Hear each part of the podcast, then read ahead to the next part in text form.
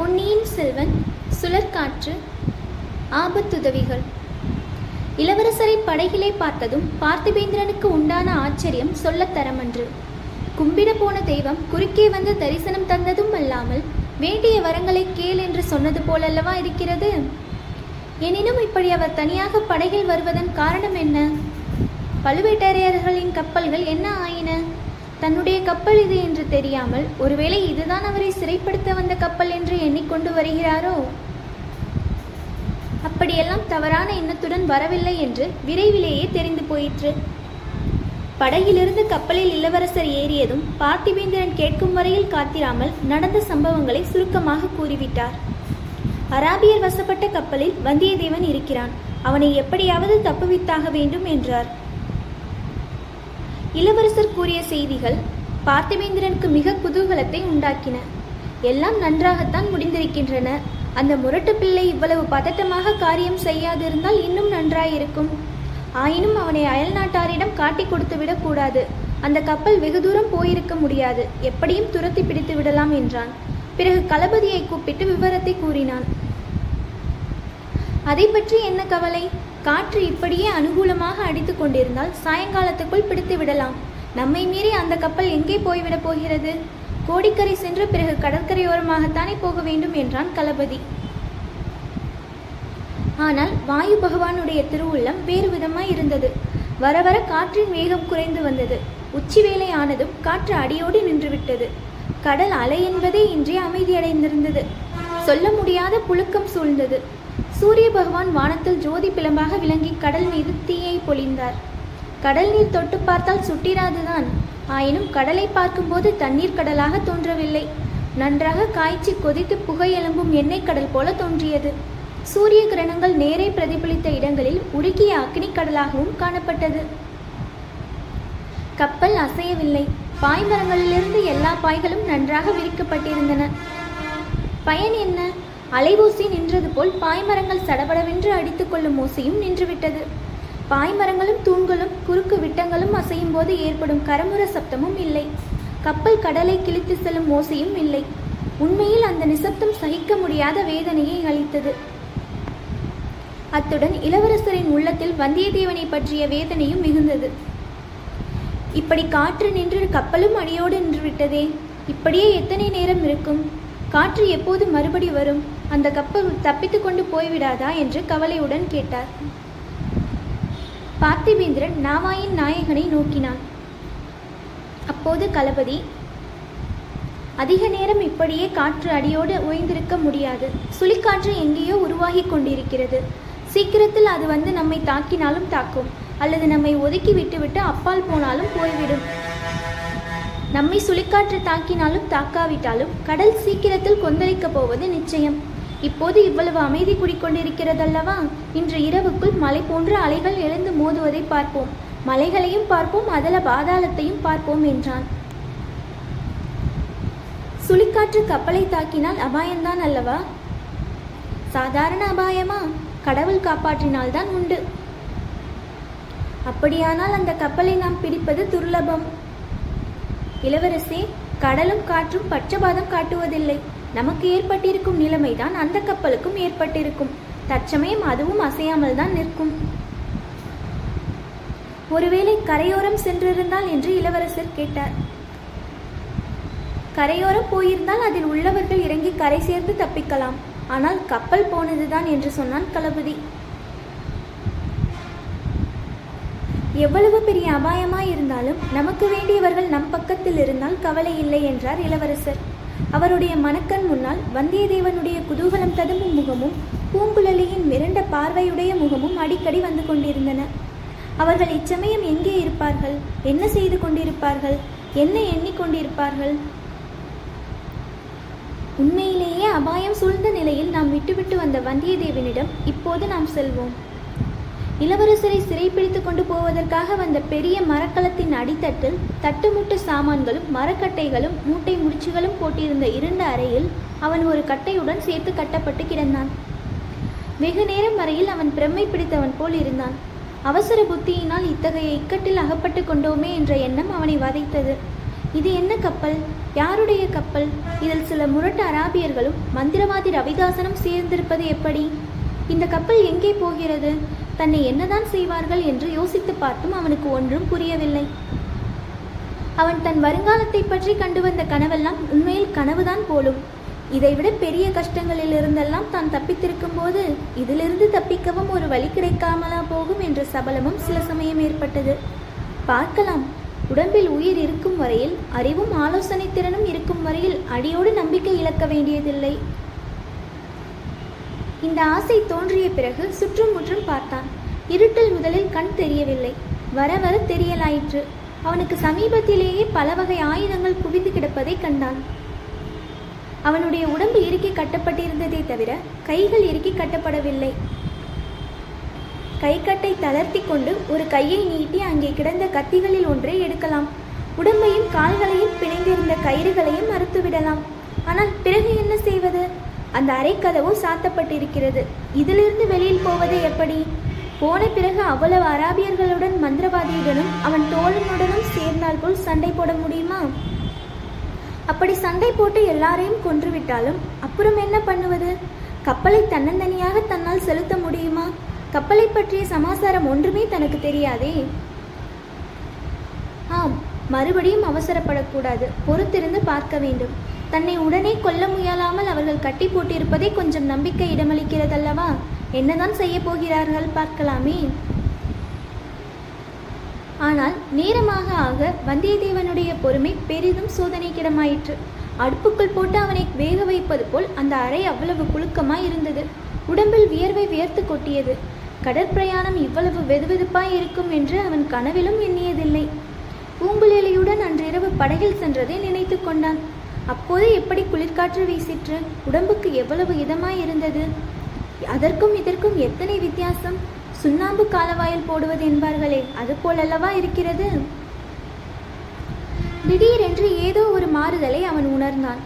ஆம், கப்பலில் ஆட்டம் நின்றுவிட்டது. கப்பல் நகராமல் நின்ற நிலையில் நிற்பதாக தோன்றியது. புழுக்கம் இன்னும் அதிகமாயிற்று. தாகம் மிகுந்து நாவும் தொண்டையும் வறண்டன. ஏது, இனி வெகுநேரம் பொறுக்க முடியாது. கத்தியை எட்டி எடுத்து கட்டுகளை அறுத்து கொண்டு புறப்பட்டு போய் பார்க்க வேண்டியதுதான். கப்பலில் எங்கேயாவது குடித்த நீர் வைத்திராமலா இருப்பார்கள். வந்தியத்தேவன் சுற்றும் முற்றும் பார்த்தான். ஒரு மூலையில் சில தேங்காய்கள் கிடந்தன. ஆஹா, வெண்ணெய் இருக்க நெய் கழுவானேன். அந்த தேங்காய்களை கொண்டு பசி தாகம் இரண்டையும் தீர்த்து கொள்ளலாமே. கையின் கட்டுகளை வந்தியத்தேவன் நன்றாய் தளர்த்தி விட்டு கொண்டான். கத்தியை எட்டி எடுக்க கையையும் நீட்டிவிட்டான். அச்சமயம் காலடி சத்தம் கேட்டது. கதவு திறக்கும் சத்தமும் கேட்டது. நீட்டிய கையை மடக்கி கொண்டான். முன்னொரு தடவை வந்துவிட்டு போன மந்திரவாதி ரவிதாசனும் அவனுடைய தோழனும் உள்ளே வந்தார்கள். இருவரும் வந்தியத்தேவனுக்கு இருபுறத்திலும் நின்று கொண்டார்கள். கப்பல் பிரயாணம் எப்படியப்பா, சுகமாயிருக்கிறதா என்று ரவிதாசன் கேட்டான். வந்தியத்தேவன் தாகம் கொள்ளுகிறது, கொஞ்சம் தண்ணீர் என்று பேச முடியாமல் பேசினான். எங்களுக்கும் தாகம்தான். அந்த பாவிகள் கப்பலில் தண்ணீர் வைக்கவில்லையே என்றான் ரவிதாசன். காளிக்கு எல்லாரையும் விட அதிக தாகமாய் இருக்கிறது, இரத்த தாகம் என்றான் இன்னொருவன்.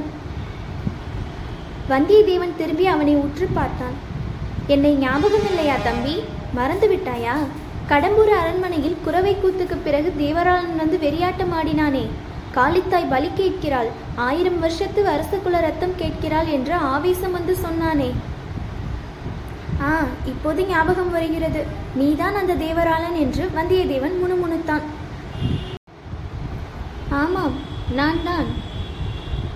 1000 வருஷத்து அரசகுமாரனை காளிக்கு பலி கொடுக்கலாம் என்றுதான் இலங்கைக்கு வந்தோம். அது சாத்தியப்படவில்லை. அந்த வீர வைஷ்ணவனை வைகுண்டத்துக்கு அனுப்ப பார்த்தோம், அதுவும் முடியவில்லை. நீயாவது வலுவில் வந்து சேர்ந்தாயே, மிக்க சந்தோஷம். இப்போதைக்கு குறுநில மன்னர் குலத்து ரத்தத்தோடு காளி திருப்தி அடைய வேண்டியதுதான் என்றான் தேவராளன். அப்படியானால் ஏன் தாமதிக்கிறீர்கள் என்று வந்தியத்தேவன் கேட்டான். வீர வாலிபனாகிய உன்னை கண்ட இடத்தில் பலி கொடுத்து விடலாமா? கரை சேர்ந்த பிறகு எல்லா பூசாரிகளையும் அழைத்து உற்சவம் கொண்டாடி அல்லவா பலி கொடுக்க வேண்டும். முக்கியமாக பூசாரிணி வர வேண்டுமே. பூசாரிணி யார்? யார் என்று உனக்கு தெரியாதா? பழுவூர் இளையராணிதான். வந்தியத்தேவன் சிறிது யோசித்துவிட்டு, உங்களுக்கு உண்மையில் அத்தகைய எண்ணம் இருந்தால் உடனே கொஞ்சம் தண்ணீர் கொடுங்கள், இல்லாவிடில் இங்கேயே தாகத்தினால் செத்து போவேன் என்றான். தண்ணீர் இல்லையே தம்பி, நீதான் மந்திரவாதியாயிற்றே. நன்றாக சொன்னாய், மந்திரம் போட்டிருக்கிறேன் பார். இப்போது கப்பல் அசையாமல் நிற்கிறது, தெரிகிறதல்லவா? இரவுக்குள் சுழற்காற்று அடிக்கப் போகிறது, மழையும் வரும். மழை வந்தால் எனக்கு என்ன பயன்? நீங்கள் மேல்தட்டில் இருப்பீர்கள், நான் இங்கே. நீயும் மேல்தட்டுக்கு வரலாம், நாக்கை நீட்டி நீர் அருந்தி தாகத்தை போக்கிக் கொள்ளலாம். நாங்கள் சொல்கிறபடி கேட்பதாய் இருந்தால். என்ன சொல்லுகிறீர்கள்? அந்த அராபிய பிசாசுகளை சமுத்திரராஜனுக்கு பலி கொடுக்க வேண்டும் என்று சொல்லுகிறோம். ஏன்? அவர்கள் கலிங்க நாட்டுக்கு இந்த கப்பலை கொண்டு போக வேண்டும் என்கிறார்கள். நாங்கள் கோடிக்கரையிலாவது நாகப்பட்டினத்திலாவது இறங்க வேண்டும் என்கிறோம். அவர்கள் 6 பேர், அதோடு பெரும் முரடர்களாயிருக்கிறார்களே. அவர்களில் 3 பேர் தூங்குகிறார்கள், மற்ற 3 பேர் உறங்கி வழிகிறார்கள். நாம் 3 பேரும் தூங்குகிற 3 பேரையும் வேலை தீர்த்துவிட்டால் அப்புறம் 3 பேருக்கு 3 பேர் சமாளிக்கலாமே. வந்தியத்தேவன் சும்மா இருந்தான். என்ன தம்பி சொல்கிறாய்? எங்கள் யோசனைக்கு சம்மதித்தால் உன் கட்டை அவிழ்த்து விடுகிறோம். இளவரசரின் முகம் வந்தியத்தேவன் மணக்கண் முன்னால் வந்து நின்றது. ஆம், அவர் இதை ஒப்புக்கொள்ள மாட்டார்.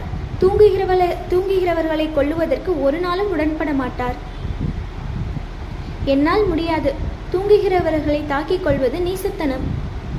முட்டாளே, சோழ நாட்டு மாலுமிகள் தூங்கிக் கொண்டிருந்த போதுதான் இந்த அராபியர்கள் அவர்களை தாக்கிக் கொன்றார்கள்.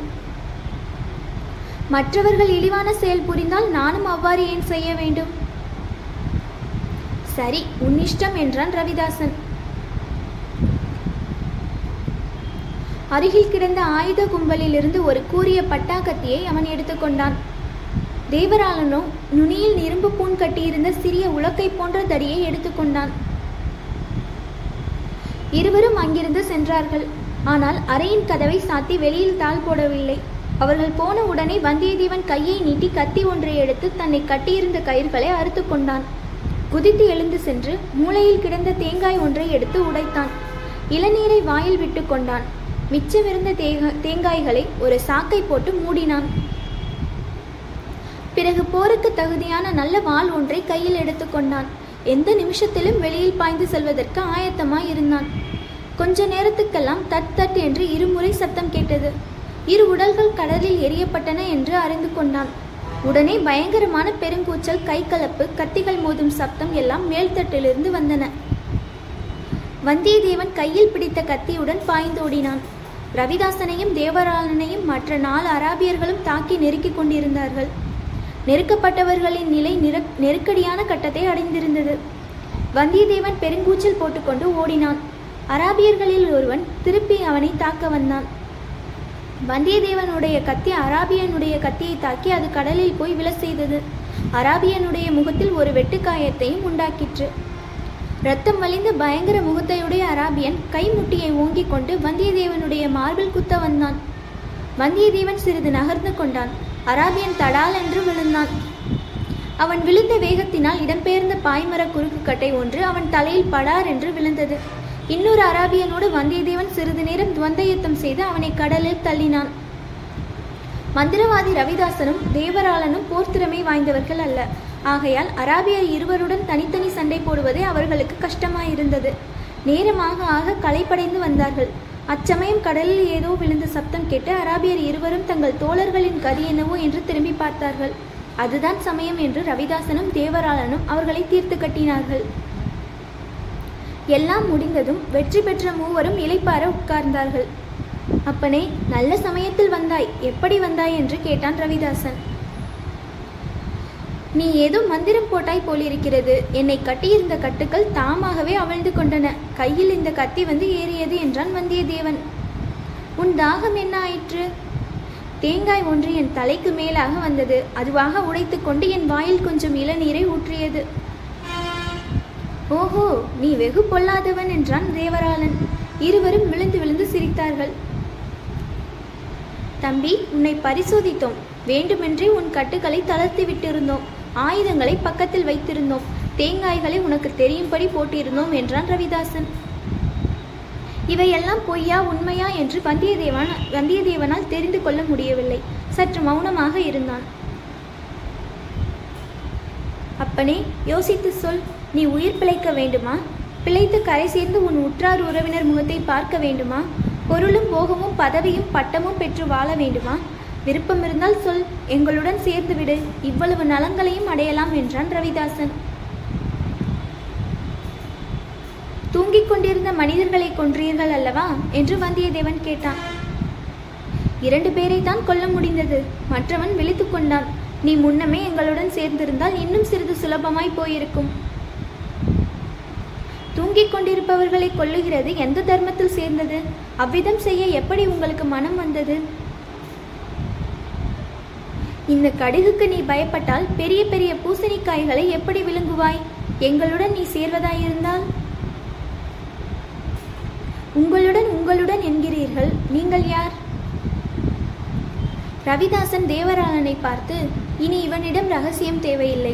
ஒன்று இவன் நம்முடன் சேர வேண்டும், அல்லது கடலுக்கு பலியாக வேண்டும். ஆகையால் இவனிடம் எல்லாம் சொல்லிவிடலாமே என்றான். எல்லாவற்றையும் நன்றாய் சொல்லு என்றான் தேவராளன். கேள் தம்பி, நாங்கள் வீரபாண்டிய மன்னருடைய ஆபத்துதவிகள். அவரை காத்து நிற்பதாக ஆணையிட்டு சபதம் செய்தவர்கள். உங்களால் அது முடியவில்லை. ஆதித்த கரிகாலர் வெற்றி பெற்றார். எப்படி வெற்றி பெற்றார்?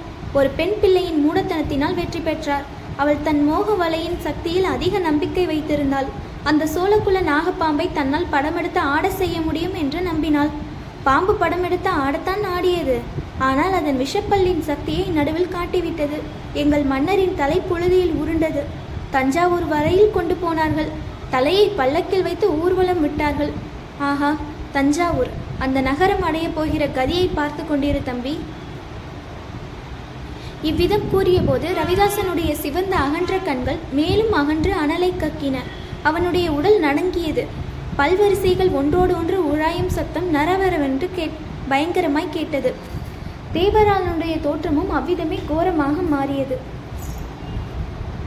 போனது போயிற்று. அதற்காக இனிமேல் என்ன செய்ய போகிறீர்கள்? இறந்து போன வீரபாண்டியனை உயிர்ப்பிக்க முடியுமா? வீரபாண்டியரை உயிர்ப்பிக்க முடியாது. அவ்வளவு சக்தி என்னுடைய மந்திரத்துக்கு கூட கிடையாது. ஆனால் அவரை கொன்றவனையும் அவனை சேர்ந்தவர்களையும் பூண்டோடு அழித்து பழிக்கு பழி வாங்குவோம். சோழகுல பாம்பு வர்க்கத்தை குஞ்சு குழந்தைகள் உட்பட நாசம் செய்வோம். எங்களுடன் நீ சேர்கிறாயா? சொல். சோழகுலத்தை நாசம் செய்த பிறகு அப்புறம் என்ன செய்வீர்கள்? எங்கள் மகாராணி யாருக்கு பட்டம் சூட்ட சொல்கிறாளோ அவளுக்கு சூட்டுவோம். மகாராணி யார்? தெரியாதா தம்பி? பழுவூர் இளையராணியாக இப்போது நடிப்பவள்தான். அப்படியானால் மதுராந்தகருக்கு? அவனும் ஒரு பாம்பு குட்டிதானே. பழுவேட்டரையர்? அந்த கிழவனை எங்கள் அரசனாக்குவோம் என்றான் நினைக்கிறாய்? அவனுடைய செல்வாக்கையும் பணத்தையும் உபயோகப்படுத்துவதற்காக உங்கள் மகாராணி அவன் வீட்டில் இருக்கிறாளாக்கும். நன்றாக தெரிந்து கொண்டாயே, நல்ல யூகசாலினி. வீரபாண்டியனுடைய மரணத்துக்கு காரணம் ஒரு பெண் பிள்ளை என்று சொன்னீர்களே, அதுவும் பழுவூர் ராணிதான். போரில் காயம்பட்டு கிடந்த வீரபாண்டியரை தான் காப்பாற்றுவதாக அவள் வாக்களித்தாள். அதை நிறைவேற்றவில்லை. அவளே துரோகம் செய்துவிட்டாள் என்று நினைத்து அவளை உயிருடன் கொளுத்த நினைத்தோம். பழிக்கு பழி வாங்குவதாக எங்களுடன் சேர்ந்து அவளும் சபதம் செய்தபடியால் அவளை உயிரோடு விட்டோம். இன்று வரையில் அவள் வாக்கை நிறைவேற்றி வருகிறாள். அவளுடைய உதவி மட்டும் இல்லாவிட்டால் நாங்கள் இவ்வளவு செய்திருக்க முடியாது. இன்னும் நீங்கள் ஒன்றும் சாதித்து விடவில்லையே. கொஞ்சம் பொறு அப்பனே, பார்த்து கொண்டே இரு என்றான் ரவிதாசன். நம்மிடமிருந்து இவன் எல்லாம் தெரிந்து கொண்டான். நாம் கேட்டதற்கு மறுமொழி ஒன்றும் சொல்லவில்லையே என்றான் தேவராளன். தம்பி, என்ன சொல்கிறாய்? எங்களுடன் சேர்கிறாயா? யார் கண்டது? உனக்கே ஒருவேளை அதிர்ஷ்டம் அடிக்கலாம். நீயே ஒருவேளை தென் தமிழகத்தின் வீர சிம்மாசனத்தில் ஏறினாலும் ஏறலாம். என்ன சொல்கிறாய்? சில காலத்துக்கு முன்னே என்றால் வந்தியத்தேவன், ஆஹா, உங்களுடன் சேர்கிறேன் என்று சொல்லியிருப்பான். ஆனால் இளவரசருடன் 3 நாள் பழகியது அவனுடைய மனப்போக்கில் ஒரு பெரிய மாறுதலை உண்டு பண்ணியிருந்தது. பொய், புனை சுருட்டுகள், சமயோசித தந்திரங்கள் இவற்றில் அவனுக்கு பற்று விட்டு போயிருந்தது. ஆகையால் பேச்சை மாற்ற விரும்பி, இந்த கப்பலை எப்படி பிடித்தீர்கள்? சற்று முன் யமனுலகுக்கு அனுப்பிய அரபு நாட்டாருடன் எப்படி சிநேகமானீர்கள் என்று கேட்டான். எல்லாம் என்னுடைய மந்திர சக்தி அப்பனே. திரிகோணமலையில் இவர்களிடமிருந்து தான் நாங்கள் குதிரைகளை விலைக்கு வாங்கினோம். அந்த குதிரைகளை கொண்டு உங்களை தொடர்ந்து முன்னும் பின்னுமாக வந்து கொண்டிருந்தோம். யானை இரவு துறையில் இளவரசர் இறங்கி ஓடியதை பார்த்தோம். அவருக்கு முன்னால் இங்கு வந்துவிட தீர்மானித்து குறுக்கு வழியில் வந்து சேர்ந்தோம். இங்கே வந்து பார்த்தால் எங்கள் பழைய சிநேகிதர்கள் இந்த கப்பலை கைப்பற்றியிருந்தார்கள். அவர்கள் ஏறி வந்த கப்பல் முல்லைத்தீவுக்கு அருகில் கரை தட்டி உடைந்து போய்விட்டதாம். இங்கே ஒளிந்திருந்து இந்த கப்பலை கைப்பற்றி கொண்டார்கள். கடலோரத்தில் வழிகாட்டுவதற்கு எங்களையும் வருகிறீர்களா என்று கேட்டார்கள். பழம் நழுவி பாலில் விழுந்தது போல ஆயிற்று. அது எப்படி? அந்த சோழ குலத்து இளநாகம் சோழ சேனாதிபதியுடன் பேசி கொண்டிருந்ததை கேட்டோம். எப்படியும் சோழ நாட்டுக்கு அவன் திரும்பி வந்து சேர்வான் என்று அறிந்து கொண்டோம். அது மட்டுமல்ல தம்பி, இலங்கையில் ஊமை பெண் பூதம் ஒன்று இருக்கிறது. அந்த பூதம் எங்கள் மந்திரத்துக்கு பதில் மந்திரம் போட்டு அருள்மொழிவர்மனை காப்பாற்றி கொண்டிருந்தது. ஆனால் சோழ நாட்டுக்கு அது வராது. வந்தியத்தேவன் அன்றிரவு அனுராதபுரத்தில் நடந்ததையெல்லாம் நினைத்து கொண்டான். ரவிதாசன் திடீரென்று சிரித்தான். இது என்ன சிரிப்பு? எதை கண்டு என்று வந்தியத்தேவன் கேட்டான். ஒன்றுமில்லை தம்பி, இந்த அரபு நாட்டாரின் சுபாவத்தை எண்ணினேன், சிரிப்பு வந்தது. இவர்கள் இவ்வளவு முரட்டு மனிதர்கள் அல்லவா? மனிதர்களை கொள்வது இவர்களுக்கு வாழைக்காயை அறிவது போன்றது. ஆனால் குதிரைகளிடம் இவர்களுக்கு அளவில்லாத அபிமானம். குதிரைகளின் கால் குழம்பில் இரும்பு பூண் அடித்துதான் அவர்கள் நாட்டில் குதிரைகளை ஓட்டுவார்களாம். நாம் குதிரைகளை வெறும் காலுடன் ஓட செய்கிறோமாம். அதனால் நாம் கருணையற்ற அநாகரிக மிருகங்களுக்கும் கேடான மனிதர்களாம். நம்மிடம் குதிரைகளை விற்பதே பாவமாம். இன்று காலையில் என்ன நடந்தது தெரியுமா? சொல்லுங்கள். கப்பலில் எல்லோரும் ஏறிக்கொண்டோம். பாய்மரங்கள் விரித்தோம். கப்பல் கிளம்பிவிட்டது. அப்போது கரையில் ஒரு குதிரையின் காலடி சத்தம் கேட்டது. அவ்வளவுதான். முல்லைத்தீவில் உடைந்த கப்பலில் இருந்து தப்பி கரையேறி அவர்களுடைய குதிரைகளில் ஒன்றாயிருக்கலாம் என்று சந்தேகித்தார்கள். அவர்களில் ஒருவன் கப்பலில் இருந்து இறங்கி பார்த்துவிட்டு தான் வருவேன் என்றான். எங்களையும் அவனுடன் சேர்த்து அனுப்பினார்கள். பிறகு குதிரை அகப்படவில்லை தம்பி, நீ அகப்பட்டாய். எவ்வளவு நல்லதாய் போயிற்றுப்பார். இந்த குதிரை பிரியர்களை வேலை தீர்ப்பதற்கு எவ்வளவு சௌகரியமாய் போயிற்று. எல்லாம் சரிதான். இந்த பிள்ளை நம்முடைய கேள்விக்கு இன்னும் விடை சொல்லவில்லை என்று ஞாபகப்படுத்தினான் தேவராளன். சொல்லுகிறேன் ஐயா, சொல்லுகிறேன். நான் சோழ குலத்திற்கு ஊழியம் செய்ய ஏற்றுக்கொண்டவன். ஒரு நாளும் உங்களுடன் சேரமாட்டேன். வேலைக்கார படையை சேர்ந்திருக்கிறாயா? சத்தியம் செய்து கொடுத்திருக்கிறாயா? அதெல்லாம் இல்லை. பின்ன என்ன தயக்கம்? நீ போர் வீரன். எந்த கட்சியில் அதிகம் அனுகூலம் இருக்கிறதோ அதில் சேர வேண்டியதுதானே. சோழ குலத்தாருடன் உறவு பூணுவதற்கு எல்லா சபதங்களை காட்டிலும் பலம் அதிகம் கொண்ட காரணம் தனக்கு இருக்கிறது என்பதை வந்தியத்தேவன் அவர்களிடம் சொல்லவில்லை. இளைய பிராட்டியின் கடைக்கண் பார்வையையும் முல்லை நிகர் புன்னகையையும் காட்டிலும் சோழ குலத்தாருக்கு உயிரை கொடுக்க வேறு காரணம் தனக்கு வேண்டுமா? அப்புறம் இளவரசரின் இணையில்லா ஸ்நேகம் இருக்கிறது. அவருடன் ஒரு தடவை ஸ்நேகமானவன் மறுபடி மாற முடியுமா? எது எப்படி இருந்தாலும் உங்களுடைய கொலைகார கூட்டத்தில் நான் சேரமாட்டேன் என்றான் வந்தியத்தேவன். அப்படியானால் உன் உயிரை சமுத்திரராஜனுக்கு பலியிட ஆயத்தப்படு என்றான் ரவிதாசன்.